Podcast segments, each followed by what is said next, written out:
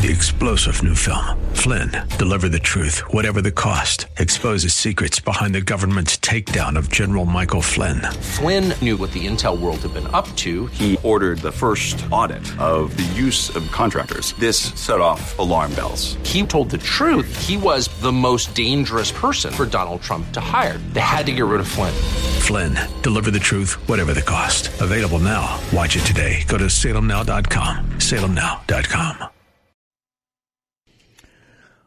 Welcome back Tuesday, July 5th, 2022, as we head into our second hour. I am Seth Leibsohn. It is such an unbelievable delight to welcome in, delight to welcome into the studio someone who has sat on this side of the microphone many a time and has been on the other side of the microphone many a time as well. It's just been a while, and that is Arizona Supreme Court Justice Bill Montgomery, uh, formerly uh, our county attorney and uh, now uh, sitting uh, on our state Supreme Court. Bill Montgomery, gosh darn it, welcome back to the studio. It is so good to see you. The smile on my face reflects how happy I am to see you.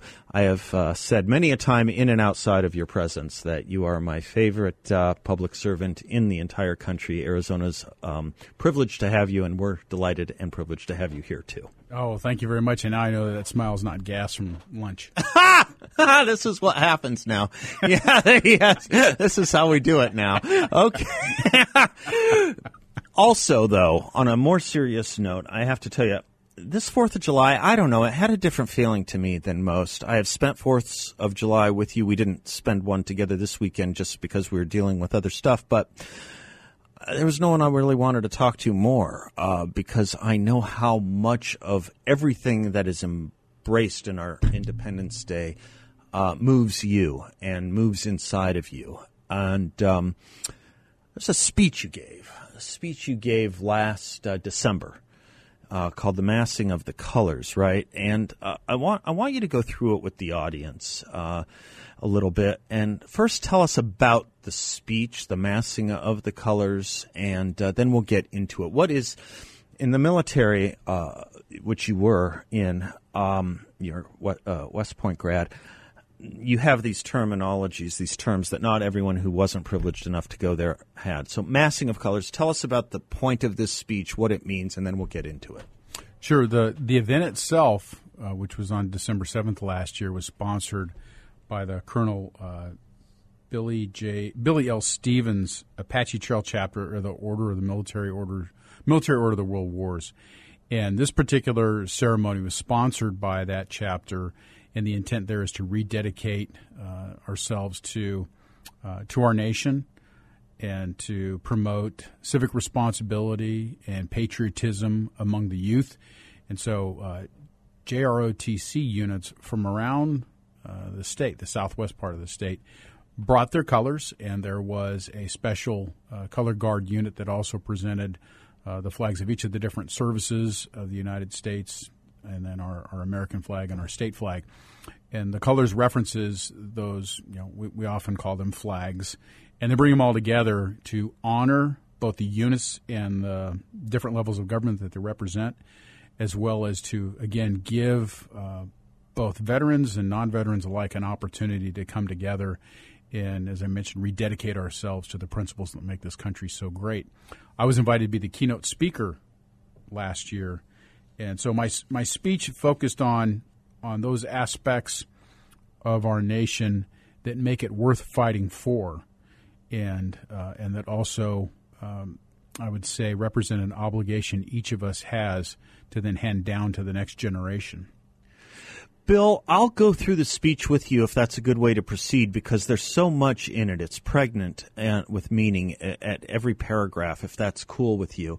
But before I engage in that exercise, do you sometimes have the sense that those who have had a military experience, such uh, have served in the military, uh, are kind of in a way standing on a front lines, pushing back against a culture of uh, relativism and enemy in this country. It seems like increasingly, as one nation, two cultures, we look to the military and we look to people who have served in the military, and we look to moments like Veterans Day, even sadly Memorial Day and July Fourth, as kind of a moment just to how did Flannery O'Connor put it? Push back as hard against the age as pushes against us. Do you sometimes get the sense that people who wore the uniform are the ones who are still the ones defending the uniform? Um, it, is that overly stinting? Is that is no, that too, too? No, well, because in in some ways, yes, and and I was reminded of that uh, many years ago uh, by an older veteran at the time who you know basically said, "Look," uh, and I was still in service, and he was talking to me and, and others who were gathered, and he said, "You know, when when one day you return to civilian life, and everybody who serves in the military will." Uh, don't be afraid to share stories about your service. Don't be afraid to salute the flag. Don't be afraid to stand up when the flag passes by. Because if you don't, who will?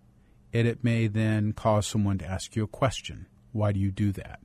And it's important for you then to share why you volunteered to serve in our nation's army. You're creating a teachable moment in a sense, right? Yeah, yeah, very much so. And, and it, you know, then gives you an opportunity to share uh, why putting on the uniform meant so much and what it was that drew you to be willing to put your life on the line for our country.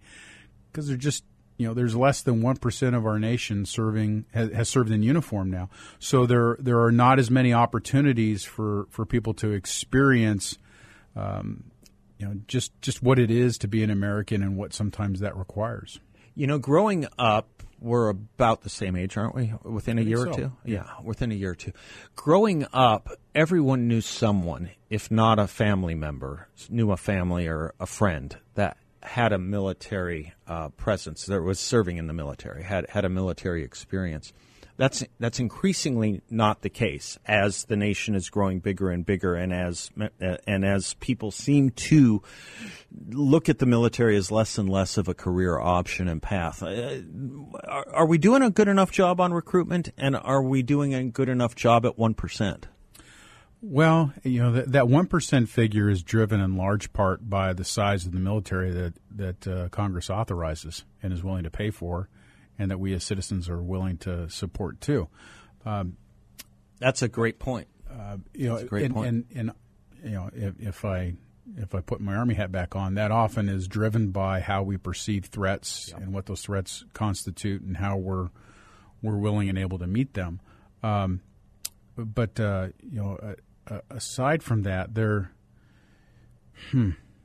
Whenever, whenever people suggest, whenever people suggest we, we should get away from an all volunteer and, and, and go back to the way we, we used to do it with um, with you know conscript, uh, conscription, what I keep hearing is, well, the professional military really doesn't want that, right? The professional military doesn't want that because there's no selection involved. There's no self-selection in, in, yeah. involved. Well, and there's something to be said too uh, about leading people who want to be there mm-hmm.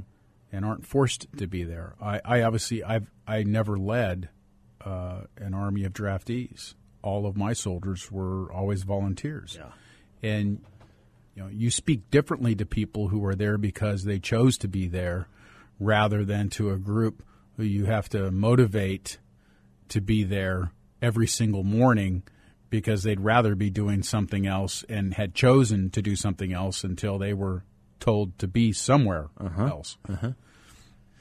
The um, the Gallup organization had an astounding poll. We'll get to your speech in a minute. The Gallup organization had an astounding poll that they released Wednesday or Thursday of last week. Ever since they've been measuring it, the answer "proud to be an American" was at the lowest level since they've ever measured it this year proud to be an American. Americans willing to say they're proud to be American.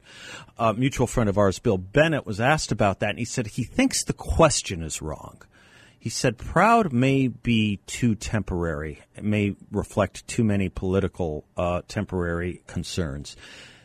He said maybe they ought to use the word love. I don't know if he's right. What do you think?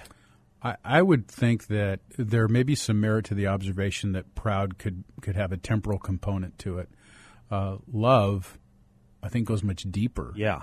And he thought we would get a higher number because people can perceive their love of country differently. I'm not so sure. I'm not so sure. Well, and it's and it's hard to get people to affirmatively say they're proud to be an American or they love America when uh, the voices that give reasons to be proud and reasons to love our country are not as loud as they used to be, That's it. or as numerous. That's it. So I, you know, it, it hurts my heart to hear that, but unfortunately, I'm not surprised. Yeah, not, right. n- not in today's environment. Um, you know, and and it, it's probably in part too that we don't uh, we don't we don't have enough voices or enough of a conversation about you know why America is good and deserving of that pride and love. We're about to. We're about to. We're going to go through your speech of the. That was nicely done. You remember what it's like to be to run a show. Well done, Bill Montgomery. I'm Seth Leibsohn. He's Bill Montgomery. We'll be right back.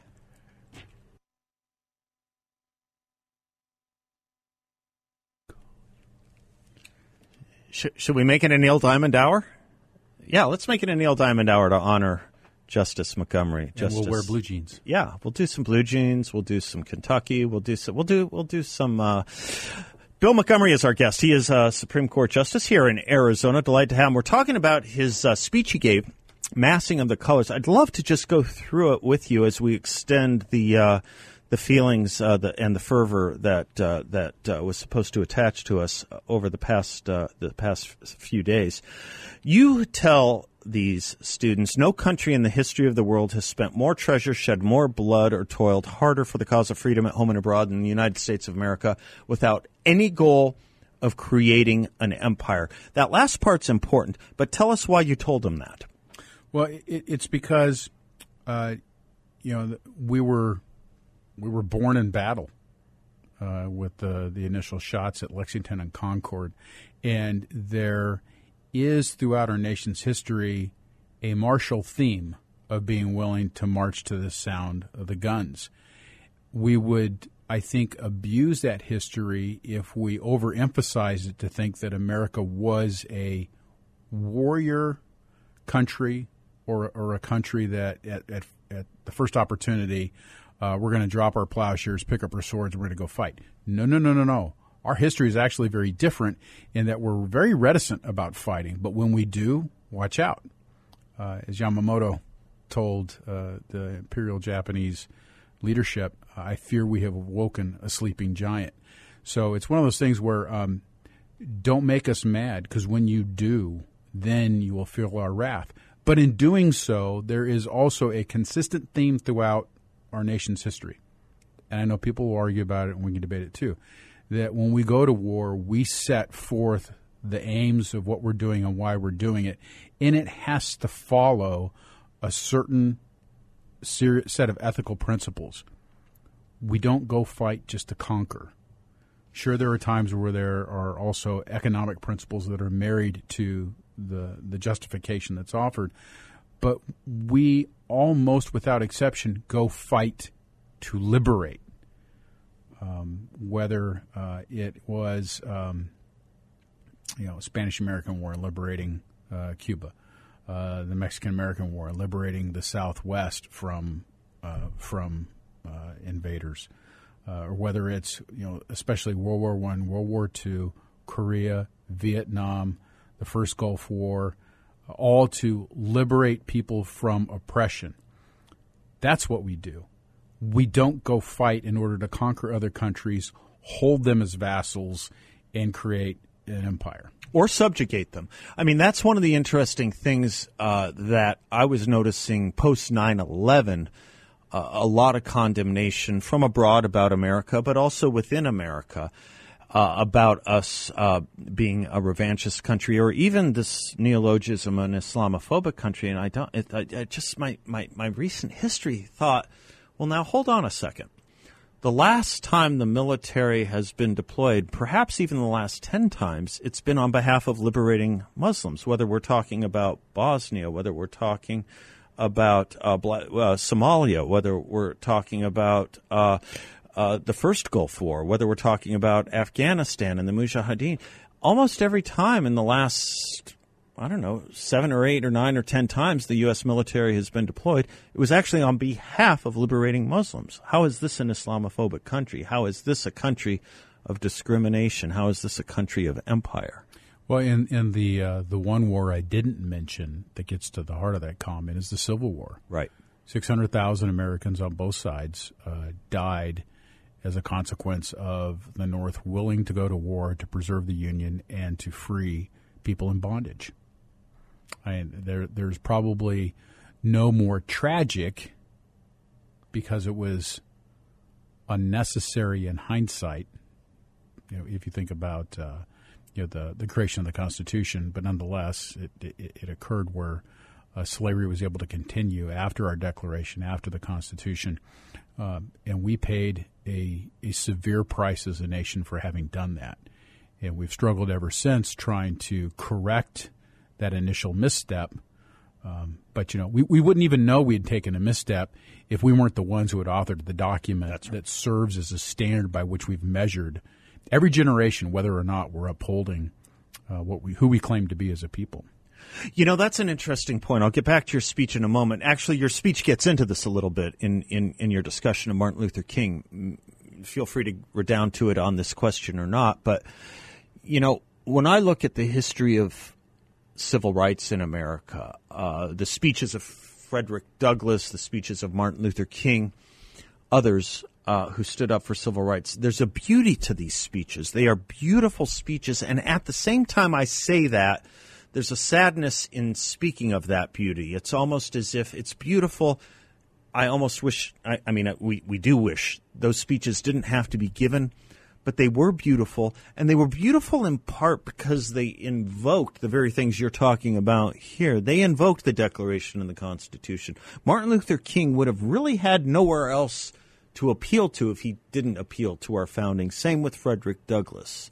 It's an interesting thing, isn't it, that the keys to uh, the keys to all of our successes are found there, hoary documents though they may seem every civil rights success and victory we had in this country was as a result of the words that were redounded to in those documents. Yeah, and I think uh, you know you make a very good point that whether it was uh, Frederick Douglass or Booker T. Washington, yeah, yeah, yeah, sure, um, Martin Luther King Jr.,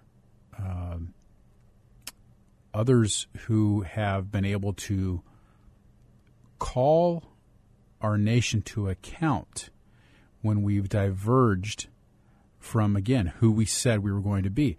You know, and, I, and I ask this question in all sincerity: Give me the name of another country where you can objectively measure whether or not that country is upholding its its its basic constituent principles. Name another one that, that, that does that. If you say you're an American then you should be able to point through the Constitution to the Declaration of Independence and say, and this is what I believe in and what I'm willing to fight for. I, I don't think you can do that anyplace else.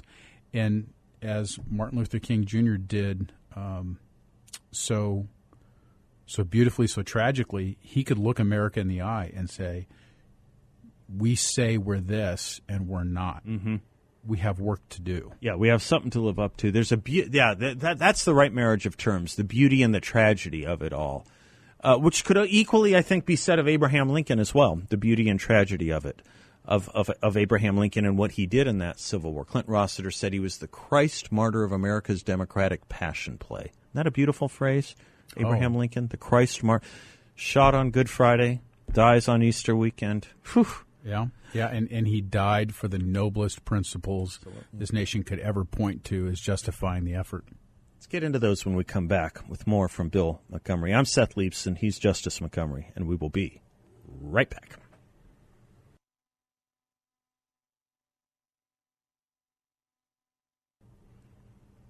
Neil Diamond and Frank Sinatra. That's America to me, especially the people. My guest is Bill Montgomery, Supreme Court Justice Bill Montgomery.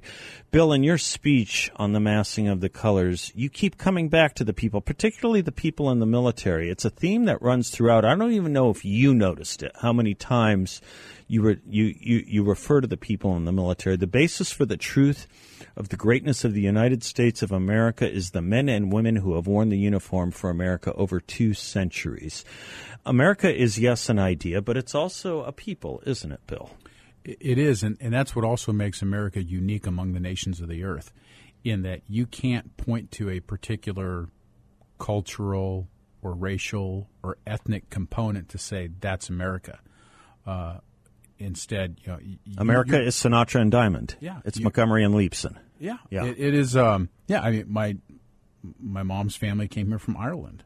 We didn't start off here, um, and so you know, you can be just as much an American if you were naturalized yesterday as if you're someone who could trace your lineage all the way back to the Mayflower, if you simply accept that those traditions and principles embodied in the Declaration, the Constitution, the Bill of Rights are going to guide your civic conduct That's right. and and that's because it's an idea you can share it with people who may have a completely different background or look completely different that's the power of ideas it's the unifying aspect of ideas that's what makes this country so great that's why this country time and time again can come together against overwhelming odds and defeat foes. Uh, it's why we won the Cold War. As Reagan said, you know, our ideas are better because we value individual accomplishment. We value individual contribution. And even if you don't speak the same language well or at all, if you're still able to contribute, you're welcome and your contribution matters. This was that great point Lincoln made in his electric cord speech, wasn't it? He was talking about the new immigrants who, in his day and age, as the founding generation were dying out, had no personal memory of founding fathers, but the electric cord was the words they wrote in the Declaration of Independence. That is what connected them, right? And you put in your speech the same, same with service members. Uh, you write, all Americans entering the armed forces of our country take an oath that identifies the object of our shared civic devotion, beginning with each service member stating their name. The reciting of the oath goes on to state that each service member, do you have it in front of solemnly you? swears that they will support and defend the Constitution of the United States against all enemies, foreign and domestic, that they will bear true faith and allegiance to the same. What is this Constitution that must be supported and defended and can command true faith and allegiance, Bill? Right. And it is the longest continuously observed written Constitution in the history of mankind.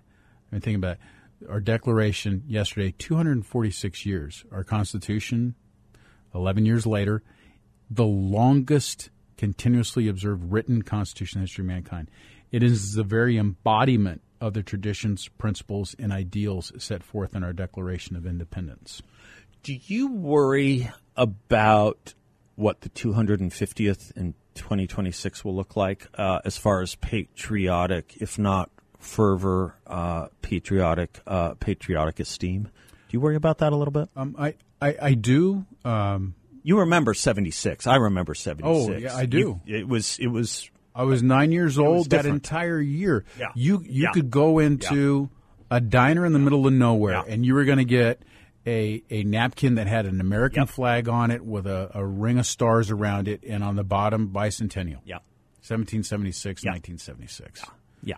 Yeah. Um, first, I, I, I I expect and I, I, I will feel very blessed that I'll be alive. Yes. this sesquicentennial. Yes. Uh, if you survive this interview, let me let me take a quick commercial. break. It's a big point, though. Let, us give it a, the fullness it deserves on the other side of this break. As we go to break, let me put in a word for sponsors who help make this conversation possible. YRefy? If you're looking for a, a one, remarkable investment opportunity with a great return for investors, check out YRefy. They're offering a fixed, no load interest rate up to 10.25 percent for investors in a secure and collateralized portfolio. These are investors who are doing well by doing good, and you can be too. Check them out at investyrefy.com. That's the word invest, the letter Y, and then R E F Y dot com. We'll, t- we'll talk about concerns going into our 250th in a couple of years here when we come right back with Supreme Court Justice Bill Montgomery. I'm Seth, he's Bill, and we will be right back.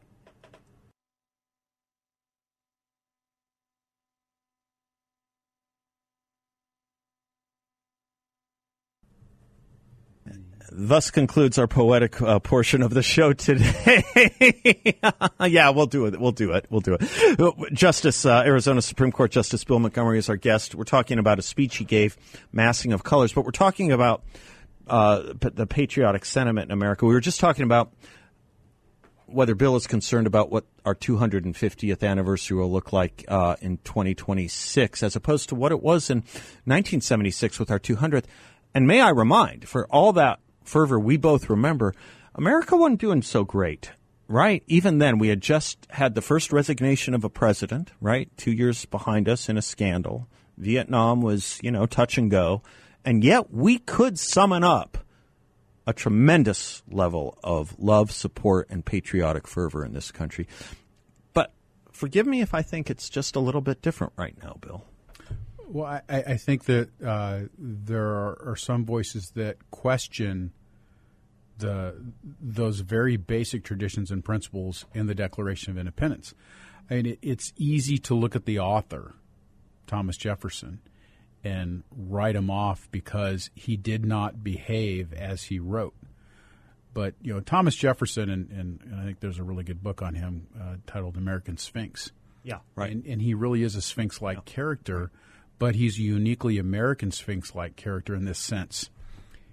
He he captured the essence of what America hoped to be and needed to be in order to be free from Britain in the Declaration of Independence. And he struggled throughout his entire adult life reconciling what he knew he as an individual was supposed to do and what he had helped create in founding a country and yet what he did on a daily basis and, and what he basically enabled in, in the South from a slavery perspective. Uh, you know, this is someone who in in his uh, writing notes on Virginia acknowledged the evil that slavery did to both the slave and the slaveholder, and, and trembled before God over it. Yeah, as he yeah, said. Yeah, yeah, that uh, God's justice will not sleep forever. So, um, Harry Jaffa, professor uh, of mine who, who whose work uh, I know you're familiar with, said it wasn't wonderful that someone who wrote All Men Are Created Equal had slaves, it was wonderful that someone who had slaves could write All Men Are Created Equal, and thus energized certainly the slaveholders by his own behavior, but by his writings and his efforts enabled and ennobled the fight against it. And and that that view of the ultimate seeds of freedom that are planted in that declaration uh, and is reflected in how the framers of the Constitution struggled with creating a unified country and having to deal with slavery as an issue for southern states and at the same time try to figure out a way to not let it expand any further is what allowed Frederick Douglass to call the Constitution after much much deep soul searching and thinking, ultimately call the Constitution a freedom document. Right. Um, and and obviously it didn't look that way if if you were a slave in the South in 1787. Uh, but it is still because, as we were discussing earlier, with the, the the portions of the Declaration of Independence that people can keep pointing back to, and then keep pointing back to it generation over generation. We're 200 years past. And the only reason we're able to say we still have a ways to go, again, is because we have this objective standard that, that we can point to, that every American is part author to and therefore has a part responsibility to uphold and to defend and to continue to make sure that it breathes life. Do you think perhaps we have also a different lens on this history? I think the most important statistic in our society today is that 50% of high school seniors have an F in American history. 50%. So think about 18 year olds. Half of all our 18 year olds could be going into college, could be going into their first job, could be going into the military, uh, alien to a country they do not know. Uh, and thus subject to so much more of the propaganda that C.S. Lewis worried about with the miseducation of our youth. That's what he said the biggest problem was subjecting them to propaganda. And if you look back at that history, Bill, uh, do you do you sometimes worry that perhaps we've got the, the wrong angle on the um, the the wrong angle on the lens here, the wrong the wrong angle on the telescope because it was the majority of this country that constituted the anti slavery forces, and it was the majority of this country and the majority of states that were non slave holding states. And it was that majority that had a bigger army than the Confederacy that won. And it sometimes seems to me there's a lost cause version that exists in uh, a part of this country's reading of its history. Perhaps the 1619 Project would be an example of it, or some of the critical race theory stuff. Uh, that almost acts as if the South was the bigger army, the South was the larger number of states, and that the South won. The the, the best, most objective response to that would be, um, well, yes, the North won the war, The 13th, 14th, and 15th Amendments were passed. Uh, there was a Civil Rights Act passed. Um, I think that was even over Johnson's veto, mm-hmm. as I think about it. Mm-hmm. Um, but it still would take another hundred years. And and again, you know, we could agree there's still some parts of our society that, that still struggle with uh, with according uh, those basic civil rights to folks all the time in all places. Uh, but because it took another hundred years, and, and mind you, that was also a consequence of um, of states coming back into the union in the South and a certain weariness on the part of the North to keep fighting to keep pressing, which isn't an excuse. In fact, it, it it's you know, it's justification for sorrow that it took another hundred years to take another large step forward in uh, in in making those promises manifest. In fact, you know that's that's one specific thing I was alluding to when I quoted Martin Luther King right. in the Massing of the Color speech. That you know when he referenced that they were in Washington that day in 1963 to to cash a check mm-hmm. that America wanted to say uh, couldn't be paid due to insufficient funds. Right. And uh, King thought the funds were there. Oh, Dr. King absolutely thought the funds were there.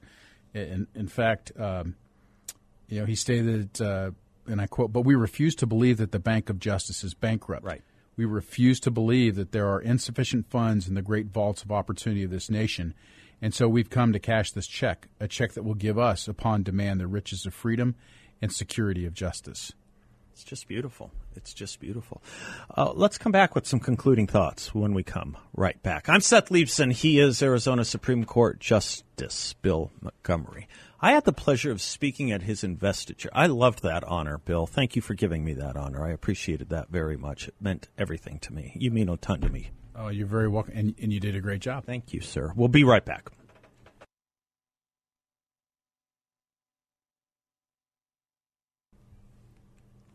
That's a haunting one by Neil Diamond. Now, I know those listening on podcast can't hit our music, but uh, anyway, Bill Montgomery has been our guest this hour. It's been a delight to host him. He is Arizona Supreme Court Justice, formerly our county attorney. Bill, we've been going through your speech, Massing of the Colors. Give us your uh, peroration.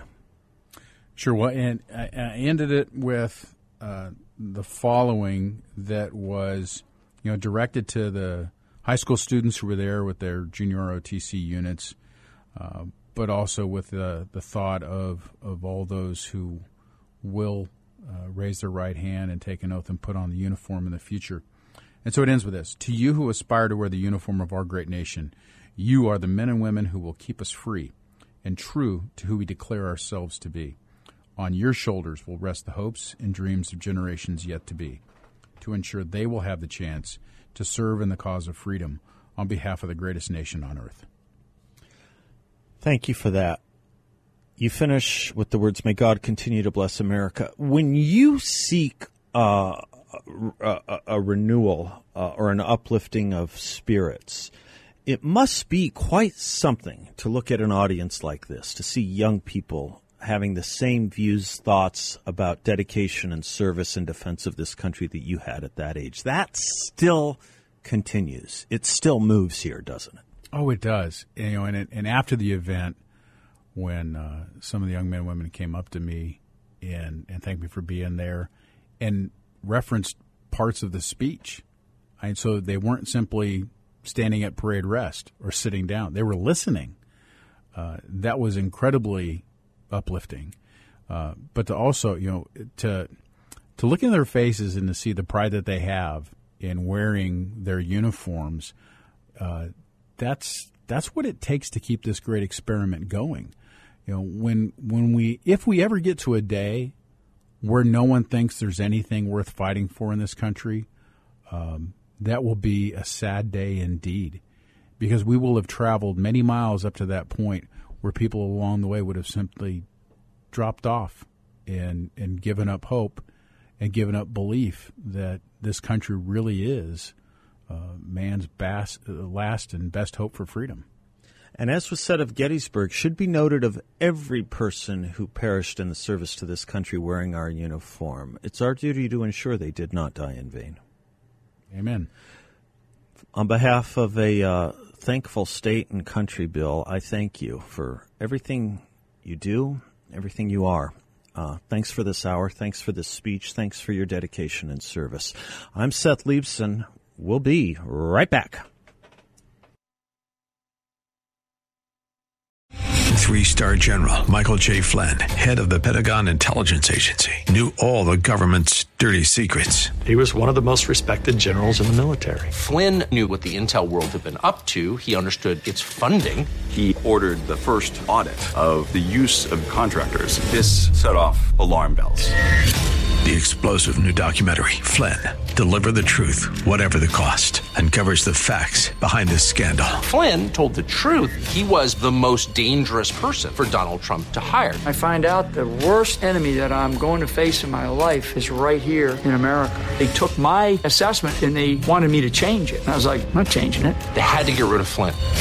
With in depth interviews, archival footage, and never before seen personal records of the man behind the headlines. I just felt like I was drowning. Flynn, deliver the truth, whatever the cost. Available now. Watch it today. Go to salemnow.com. Salemnow.com.